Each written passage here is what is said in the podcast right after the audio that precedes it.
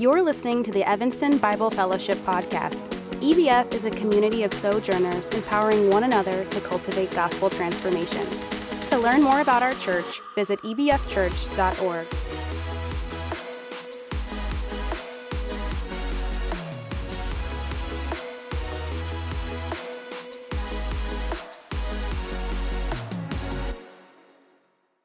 So today's passage is 1 Peter 2, 4 through 10. Um, that's 1 Peter 2, 4 through 10. Uh, please rise for the reading of God's word. And again, that's 1 Peter 2, 4 through 10. As you come to him, the living stone, rejected by humans, but chosen by God and precious to him, you also, like living stones, are being built into a spiritual house to be a holy priesthood offering spiritual sacrifices acceptable to God through Jesus Christ. For in Scripture it says, See, I lay a stone in Zion, a chosen and precious cornerstone, and the one who trusts in him will never be put to shame. Now, to you who believe, this stone is precious. But to those who do not believe, the stone the builders rejected has become the cornerstone, and a stone that causes people to stumble, and a rock that makes them fall. They stumble because they disobey the message, which is also what they were destined for. But you are a chosen people, a royal priesthood, a holy nation, God's special possession, that you may declare the praises of him who called you out of the darkness into his wonderful light. Once you were not a people, but now you are the people of God. Once you had not received mercy, but now you have received mercy. This is the word of the Lord. You may be seated.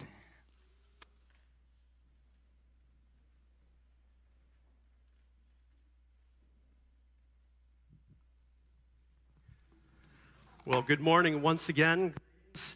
Greetings to all those that are gathered here, as well as those joining in on our live stream. Welcome this day, this day that the Lord indeed has made. And I just want to introduce myself for those that may not know me. My name is Tim Allen. That's not a fake name, that's my real name. Let's just get that out of the way, right? Although I find, I find that some generations coming up have no idea who Tim Allen is, other than maybe the voice of Buzz Lightyear, so that's okay. I'm not here to do a stand up routine, so. Uh, yeah, well, you know what? I was um, thinking and reflecting upon Father's Day and the meaningfulness of it for myself, and that is thinking back just four years ago. Um, Danielle and I ha- had entered the, uh, the, the waiting pool to, to adopt. And long story, very short, we got to meet our little Izzy on all days of Father's Day. Father's Day um, in 2017. She was two weeks old. She was staying with a cradle care family. We got to meet birth mom, I think it was the day before. Uh, or actually, birth mom chose us the day before. We met her that day, and then we got to meet Izzy on the way home. And, and she was placed in our home the next day. So, what a whirlwind of a weekend. But I have to, Father's Days, for several Father's Days, I have to admit I didn't really want to be in church. That's kind of hard when you're a pastor uh, to not be in church. But we recognize that Father's Day is a day often of mixed emotions. And, and so we are, um, we recognize that there is a, a wide spectrum of fatherhood from those that are, who deeply desire to be fathers, to recent fathers, to those that are perhaps mourning the loss of a, a father or husband. And of course, to the response, I shouldn't say of course, but to the responsibility really that all men have to be spiritual fathers to those that are coming up after us, transferring the faith to those who will carry it on to others. And so it is vital today that we look to God, our, our Heavenly Father, that we are reminded together of His goodness, of His grace. I also just want to say thank you to those that were able to join us for the service of lament last Sunday. And I, I'm hopeful, and I have even heard in some of our prayers in this, this past week how this biblical language of lament has become more a part of the fabric of our church. And it is, I believe that that is a good thing, that is a godly thing. And so, would you continue offering those prayers as we lament together the things in our world, the things in our community, the things in our church that have wronged or injured the name? And also, uh, as I have uh, shared with our church family, these are two weeks here together of prayer and fasting and of seeking the Lord together as a church. We are in a series called Sojourners and Exiles, looking at the book of First Peter, Sojourners and Exiles. I, bring, I believe that this is, this is a, a timely word for us where we find ourselves here in the 21st century. In 1 Peter 1 22 through 2 3, we discovered that because God has given us new life through the living and enduring Word of God, let us love one another deeply from the heart and long for spiritual nourishment incessantly, without stopping, craving that spiritual nourishment. May God's Word nourish us even today. Let's pray. Our Father, we give thanks to you, for you are good. Your love endures forever. It is better to take refuge in you than in, to trust in humans. It is better to take refuge in you than to trust in princes. You are our strength and our defense. You have become our salvation. This weekend, O oh Lord, we remember and celebrate the emancipation of enslaved African Americans in our country. And we thank you for this small step of recognizing Juneteenth, but acknowledge how much there is still to be done. Lord, we we pray, along with the prophet Amos, let justice roll like a river, righteousness like a never ending stream. And, O oh Lord, would you cause us, as your prophet Micah says, to do justice, to love mercy, and to walk humbly with our God. Father, we come to you grateful today for our fathers, and we ask that you would strengthen our fathers among us, that we would lead our families with conviction and courage and love. Stir all of the men here today, Lord, to serve as spiritual fathers to those that come up after us. And Father, would you help those who struggle with mixed emotions these day, this day, whether recent loss or a deep desire to become a father, or even the grappling of a strained relationship with a father. Lord, thank you for being our perfect Heavenly Father, and may we find our refuge and strength in you. Lord, for the families whose children were dedicated to you today, we pray that you would bear them up. You would provide all the grace and the strength that you give through your gospel. Lord, would you draw these little ones' hearts to you? Would they trust in you at a young age? And as we turn to the living and enduring Word of God, would you open our eyes, Lord, to behold your glory? Open our ears to hear your truth proclaimed, and open our hands, O oh Lord, to deeds of faith in true righteousness and holiness. We pray in Christ's name, amen. Amen. Well, there's a bad foundation.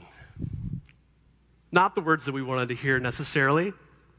You have a bad foundation. You know, we've been doing a, a house search here in the Evanston area. This was actually back about a, a year, not quite a year ago or so, but we were getting an inspection done on a house that we thought might be the one for us. And that inspection turned up some significant foundational and structural issues in that home. Words that probably no homeowner wants to hear. You have a bad foundation. The truth of the matter is that many people have a bad foundation in their lives, and they may be completely unaware of that fact. How do we know that our foundation is solid? What, and perhaps better, who should our lives be built upon? That is what Peter addresses here in 1 Peter 2, verses 4 through 7. If you haven't already turned there, I, I would invite you to do so. And in this passage, what we discover are two contrasting building projects. Two building projects. And along the way, what Peter does is he provides clues of who, not only who Jesus is, but also markers of Christian identity, who we are in Christ. Who Jesus is and who we are in Christ. And so the first building project that we find right off the bat in verses 4 through 6 is the spiritual house constructed by God with Christ as the cornerstone. In this project, God is the master builder. Jesus is the cornerstone. And Christians are individual stones that God is using to build his spiritual house, the church the first clue of who Jesus is. The, we might even say his messiahship and his lordship as well, is that Jesus is the living stone. The thought of a stone being alive might sound a little absurd at first, unless maybe we're in like a, a VeggieTales video or something like that. But Peter uses this vivid metaphor to point to the resurrection of Jesus. Our Savior, buried in a stone cold, stone cold tomb, that tomb that was sealed by the original rolling stone, has burst forth into glorious day. And Jesus is now the living stone. Second clue of who Jesus is is that he is chosen by God and precious to him. Chosen by God and precious to him. Remember back to chapter 1, verse 20. He was chosen before the creation of the world. Before speaking anything into existence, God pinned everything on Jesus. He was no plan B. Precious, precious, and is a word that can also mean priceless, and it conveys the, the love, the limitless love that God the Father has for his Son. And it conveys the preciousness with which we should view our Savior, Jesus, as well. Third clue is that Jesus is the cornerstone. Peter, who has just caused us to, or called us to feast on the living and enduring Word of God in the verses prior, is going to open up several passages. It's almost like they come lightning fast. All these passages that collide together. And in fact, he uses three pass- there are three passages in the Old Testament that use that connect the Messiah with this vivid imagery of the stone or a rock. And Peter uses all of them, all of them to make his case here, beginning with Isaiah 28, verse 16. He shows how this text that drips with what we might call messianic expectations, how it is perfectly fulfilled in Jesus Christ. Peter had testified before the religious leaders in Acts 4:11 that Jesus is the stone you builders rejected, which has become the cornerstone. But really he was borrowing this idea from Christ himself. We are reminded of our Savior's words like in Mark 12:10 where he says, "Haven't you read this passage of scripture? The stone the builders rejected has become the cornerstone. The Lord has done this and it is marvelous in our eyes." In ancient structures, the cornerstone was a huge stone, often weighing many, many tons, that was laid in the corner of the foundation. It was the first stone that was laid. It was used to make sure that the entire structure was stable as well as square. So everything would be built out from the cornerstone, everything was oriented around it, and everything would be built up from the cornerstone as well. Everything would be, would, would be built up from it. And so to us, as a church, Jesus being our cornerstone, our lives, our very, very lives, should be around Him. And He is the one on whom our lives should be built. He is our reference point, He is our foundation. Well, here first building project, we also find three markers of our Christian identity as well. The first being that Christians are like living stones. Throughout this passage, I believe Peter is intent on showing the close relationship that believers have, that followers of Jesus Christ have with Christ himself. And the first way he does this is by highlighting that Christ, as the living stone, has made us to be like living stones as well. And this is all because of his resurrection. You know, I've had the privilege before of visiting a gold mine. Actually, it was the Cripple Creek gold mine in, uh, in Colorado, where uh, I think, I, you know, my dad keeps making his way into my messages, I guess, but he's worked for 38 years for Caterpillar in Peoria and worked on some of the mining trucks that were used in this particular mine. And so it was kind of a, a proud papa moment in a, little, a lot of ways, I guess. But there's an overlook where you can go up to the top of this mine and you can peer way down into the pit and see where this like beehive activity, where these huge, massive mining trucks look to be like, you know, that tall. And what a reminder it was to me of the miracle of salvation. That God mines inanimate rocks, makes us alive in Christ, and mortars us into a new covenant reality that is His church. He mines us from the pit of our own sin, makes us alive in Christ, and mortars us together into a new community, all because of his sheer grace. Second marker Christians are being built into a spiritual house.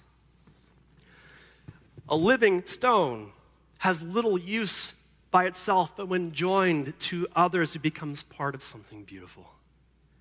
The freeing thing about this, though, this phrase is, is that we aren't the ones that are doing the building. That is left to God. The text says that we are being built into a spiritual house. It is God's responsibility. As we are reminded by the words of Christ Himself, I will build my church, and the gates of hell shall not prevail against it. The story is told of a, a Spartan king who boasted to a visiting monarch about the strong walls of Sparta. I'm not going to do a voice from like 300 or anything like that, but you can imagine. When the visiting king looked around, he saw no walls and asked, Where are the renowned walls of Sparta? The Spartan king pointed back to his army and replied, These are the walls of Sparta, every man a brick. Even though this image in the image here in 1 Peter uh, is of a building, not a wall, the idea is similar that each one of us as a living stone, has a unique role to play in the integrity and in the well being of this spiritual house that God is in the process of building. Each one of us has a unique role to play in the integrity and well being of the whole. Whether we agree with one another or not, true Christians belong to each other like stones in a building. And this should cause us to think outside of our, our camps should cause us to have more of a kingdom mindset. We have a unity with one another that rises above individual believers, that rises above churches and denominations. We belong to one another because we belong to Christ. Not only are believers God's temple, but they are, third, our holy priesthood. As a result, there is no longer a privileged few that stand between us and God. Instead, we are all priests together and can draw near to God in worship. Hebrews 4:16 says, "Let us then approach God's throne of grace with confidence, so that we may receive mercy and find grace to help in our time of need." God is building a spiritual house with Jesus Christ as the cornerstone and Christians as the living stones being placed together. Placed and pieced together to worship God. So let us come to him. Did you catch that phrase at the beginning of verse 4? As we come to him. It signals a regular and a personal relationship with Jesus that starts the moment we come to faith in Jesus Christ and then is continued as we remain in him. Church, let us be among those who drink deeply and long for that pure spiritual nourishment that Peter has just talked about earlier in chapter 2. May we not wither. May we not try to operate out of our own strength. Peter's almost assumption here is that we are coming to God on a regular basis as we come to Him. Church, let us draw near to Him. And in so doing, let us awful, off, awful, offer spiritual sacrifices in worship. Spiritual sacrifices, the result of being built into a spiritual house and being a holy priesthood is offering spiritual sacrifices acceptable to God through Jesus Christ. Becoming living stones should cause our very hearts to sing and worship to our God and King. For if we, as living stones, don't cry out, God will make inanimate stones do it for us. And rather than animal sacrifices, we offer some ways that spiritual sacrifices show up in Scripture. We offer our bodies, Romans 12. We offer our lips and our actions, Hebrews 13, our finances, Philippians 4, and yes, even our spiritual descendants, as Romans 15 reminds us. Really, these, these spiritual sacrifices are any action that flows from the transformational power of the Holy Spirit at work in our lives. And so every aspect of our lives should be offered to God in whole life worship. That is that is part and parcel to our, one of our ethos statements here at EBF, that of abiding worship. All of our lives should be offered to our great God. Every sacrifice should be offered through our Lord Jesus Christ. And so, church, continue to trust in him. The one who trusts in him, verse 6, will never be put to shame. What a powerful message that is. That powerful message that Peter first conveyed to these scattered and discouraged Christians here in Asia Minor, and one that we need to hear today as well. Continue to trust in him. Well, the second building project that takes place in verses 7 through 8 is the earthly house, constructed by humans who reject Christ as the cornerstone. These verses contain two more clues, though, of who Jesus is. The fourth being that Jesus is this, also the stone the builders rejected. Not only is he the cornerstone, but he is the stone the builders rejected. This is a reference to Psalm 118, 22, and sheds light on the realities surrounding those who do not believe. The stone the builders rejected has become the cornerstone. I've laid some hardwood flooring in my life, and don't worry, I'm not, this is not, I'm not looking for side jobs or anything like that, but um, in so doing, though, it is vital that you start in the corner with the longest, straightest board and placing that well, Jesus is, in many ways, is like the longest, straightest, perfect board that should be placed in the corner to orient our lives around. I'm using corner in a positive sense. Even as I say that, I'm realizing, like, I'm telling you to place Jesus in a corner. No, to orient our lives around him. But instead of placing him in the corner, what do these builders do? I'm even reminded of how, in examining some of those boards, I would often throw some, just like chuck them. I'm like, I'm not using that one right? And almost expected there to be some rejects. But it's almost like these builders reject this perfect board and instead in favor of a warped board, a board that has no business of being there in the corner. It could be a warped board such as, such as like human achievement, power, wealth. Not only is Jesus the stone the builders rejected, but he is the stumbling stone. Verse 8. Here, Peter references Isaiah 8, verse 14. He will be a holy place for both Israel and Judah. He will be a stone that causes people to stumble and a rock that makes them fall. And for the people of Jerusalem, he will be a trap and a snare. In the context of Isaiah 8 here, Yahweh himself is the stone. But Peter shows that Jesus now is the stumbling stone. This remarkably lends even further credence to Jesus being God. That, I believe that Peter makes that connection here. Instead of being the cornerstone of the building, he is a stone that people trip over and fall flat on their face. If you've done some hiking before, or maybe trail running or something, you think about you can think about those rocks, those boulders that are often right right in the middle of the trail. You can think about some, some that uh, Danielle and I have stumbled over in her journeys as well, but that's the picture here. That is the picture that is being painted. They stumble because they disobey the message. Verse 8, which is also what they were destined for. Oh, man. We could spend the rest of our time just unpacking that.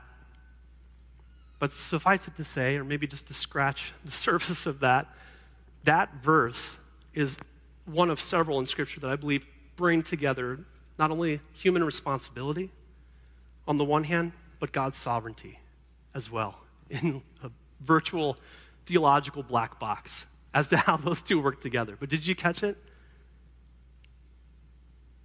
They stumble because they disobey the message human responsibility, which is also what they were destined for God's sovereignty. But, church, let us come to him. Let us come to him and fall into his arms. We can react to Jesus in one of two ways. We can trip over him and fall flat on our face, or we can come to him and fall into his arms. You know, we often overlook how just fundamentally divisive Jesus is. Absolutely everyone is affected by the coming of Christ, either positively or negatively. There is no simply riding on the fence. We can either embrace him and become a living stone or reject him and end up stumbling over him. Here's how one commentator puts it Leonard Goppelt says Christ is laid across the path of humanity on its course into the future. One cannot simply step over Jesus to go on about the daily routine and pass him by to build a future. Either one sees and becomes a living stone, or one stumbles as a blind person over Christ and comes to ruin, falling short of one's creator and redeemer, and thereby of one's destiny. So today, Jesus is laid across the path of your life, and you have a choice to make. There's no getting around him. In the passage where Peter has declared and, and talked about Christ as the cornerstone in Acts 4:11. The very next verse, verse 12 says salvation is found in no one else. For there is no other name under heaven given to mankind by which we must be saved. Well, in verses 9 through 10, Peter goes on to provide five additional markers that describe in magnificent ways who we are in Christ, our identity. And they're done in such a way that is not only in stark contrast to those who do not believe, but these are all collective statements as well. We could read y'all into this. So, the, that, the fourth one of those being the fourth marker of Christian identity being that Christians are a chosen people. Verse 9. God's choosing of Jesus becomes a pattern of also choosing his people. And with this phrase, I believe Peter builds upon Isaiah 43 20 through 21. It says this The wild animals honor me, the jackals and the owls, because I provide water in the wilderness and streams in the wasteland, to give drink to my people, my chosen, the people I formed for myself, that they may proclaim my praise. Here in Isaiah 43, God announces that he will rescue his people from exile and shows how he provides for them. They are his chosen people who are descendants from Abraham. And now Peter insists that all Christians are part of God's chosen people amid the kaleidoscope of their diversity because of Christ himself, the chief cornerstone. The fifth identity marker is that Christians are a royal priesthood. A royal priesthood. This reiterates that holy priesthood in verse 5 and alludes to Exodus 19, 5 through 6. It says, Now if you obey me fully and keep my covenant, then out of all the nations you will be my treasured possession. Although the whole earth is mine, you will be for me a kingdom of priests and a holy nation. These are the words you are to speak to the Israelites. This past, I'm realizing how many how many references there are to the Old Testament here. There's so many of them. It just you can just tell these are fresh on Peter's mind. And here in Exodus 19, the people of Israel have been rescued from slavery in Egypt and are a kingdom of priests. Peter again picks up this image and applies it to all Christians who have experienced ourselves, experienced rescue from slavery of sin. The unique thing here is that the combination of royal and priesthood at first glance, it seems to be kind of the, the mixing of metaphors. And if you think about the Old Testament, no king was supposed to ser- also serve as priest. And the one who tried to do so, Uzziah, was met with God's judgment. But for Christians who have been rescued from slavery to sin, we now come under the royal rule of the King of the universe, of God Himself. And that is what makes us royal. Because of Christ's death on the cross, all believers can enjoy direct access to God through the one mediator, Christ Himself. And we minister before Him as royal priests. The sixth identity marker is that Christians are a holy nation. I believe also drawn from that passage in Exodus 19. You'll be for me a kingdom of priests and a holy nation. In this text, the people of Israel were about to become constituted as a nation with their own constitution, their own land, and their own covenant. But Peter takes this marker and applies it again to all Christians, Jew and Gentile alike, who are one nation under the terms of the new covenant, regardless of geographical boundaries and regardless of ethnic barriers. Christians are people who are called by God to reflect God's character. He is utterly holy. Christians are people who are called by God to, to be separate or to be set apart by God. We need to remember that our primary allegiance is to Christ and his kingdom. We are called to live in community, but not in conformity. The seventh identity marker is that Christians are God's special possession. The ESV puts it this way it says, a people for his own possession. Not only do we belong to God now, but this also points forward to the future when we will be finally and fully reunited with our King. And Exodus 19 promises that if the people of Israel stay true to the covenant, then they will remain God's treasured people. That's what Peter picks up here and applies to all Christians by calling them God's special possession. And so, closely connected with that is the eighth marker that Christians are the people of God. Christians are the people of God. Once you were not a people, and now you are the people of God. This draws from Hosea 2 21. It says, I will plant her for myself in the land. I will show my love to the one I called not my loved one. I will say to those called not my people, You are my people. And they will say, You are my God. In this text, the northern kingdom of Israel had already fallen because of going after other gods. And the southern kingdom of Judah was about to follow suit.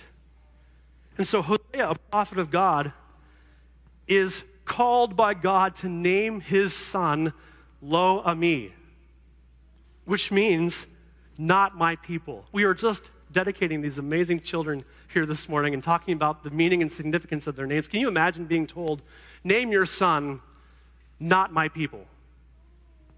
Strong boy's name? Not quite. Not my people. And yet, this served as a sign. This served as a sign. This was because God no longer viewed the people of Israel, both north and south, as his people. But then God turns right around again and announces that he will show them mercy and overturn this sentence. At first glance, it may seem like those who are not my people are Gentiles who will be introduced to the people of God. But understanding the broader context of Hosea shows us that it is Jews that God calls not my people and declares his own people. He declares his own people, not his people, but then he turns around and shows them mercy. So Peter picks up on this to show in a radical way that all who have become part of God's people come to God the same way. And if God promises to show mercy to his people who he calls who he calls Gentiles, then there's nothing standing in the way of God showing mercy to all people who come to faith in him. And so the reason we are now the people of God is completely because of God's mercy. Once you had not received mercy, but now you have received mercy. God saw fit to show his love and his mercy. And he didn't need to do this, but he chose to, and we owe everything to him. It is in light of these identity markers, church, that I believe we are called to, in a way, to be who we are. To be who we are. We must embrace and live out these identity markers of who God has caused us to be in such a way that authenticates, lends credence to the message, the gospel that we bear. As God's people, it is important that we strike the balance between remaining distinct from the world around us, while at the same time not becoming overly isolated from the world around us. Remaining separate means having contact without becoming contaminated. People around us, though, are watching to see if our authenticate the message that we bear. And it really makes me wonder what people think when they see citizens of heaven fighting among one another. What does that communicate? We need to be united as citizens of heaven, and we need to tangibly show to the world around us what a people united by God's grace and mercy are all about. And, church, it is only Jesus who can unite us. It is only Jesus. He is the chief cornerstone, the one our lives should be oriented around, and the one our lives should be built upon.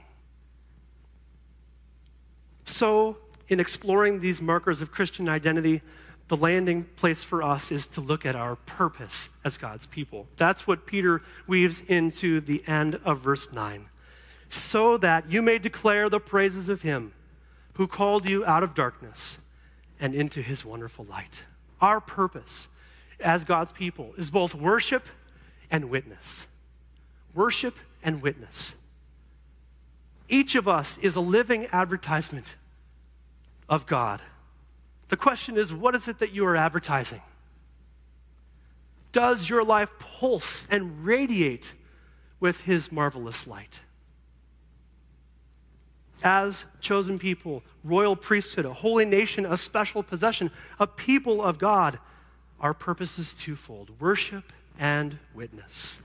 These should flow naturally and spontaneously when we remember and understand that all of these blessings come out of the free and sheer mercy of God. So let us embrace and live out our purpose as God's people. Declaring God's praises can be done to God, to God in worship, and to others in evangelism. Worship declares to God, You are holy.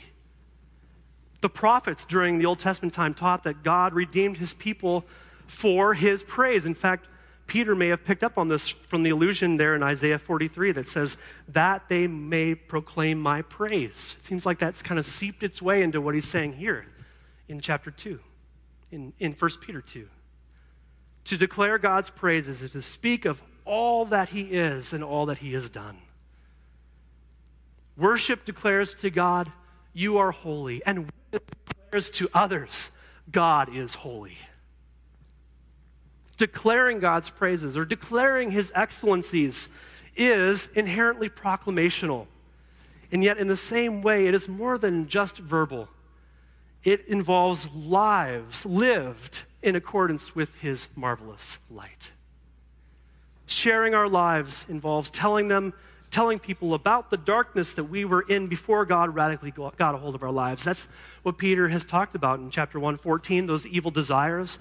In verse 18 as well, as, as well, the empty way of life that was handed down to us. That is what he has rescued us from, reaching down into the pit of sin, making us alive and mortaring us into the new community. And it involves painting a picture of the wonderful light we continue to experience and look forward to. We have been rescued from darkness and drawn into his marvelous light. And we look forward to that day when we will experience his light fully. So, church, a life that embraces the living stone, Christ, the cornerstone, becomes part of God's house and chosen people whose purpose is worship and witness, all according to the sheer grace of God. I believe that's what this passage points to. And it is a call for us as a body to trust in Christ, to trust in the living stone, to trust in who, He who has been chosen by God and precious to Him, to trust in the cornerstone, the one our lives should be oriented around, and the one our lives should be built upon. Church, let us be who we are living stones who are being built into a spiritual house a chosen people, a royal priesthood, a holy nation, a people for his own possession, so that we may declare the praises of him who called us out of darkness into his marvelous light. Amen, church? Amen. Let's pray.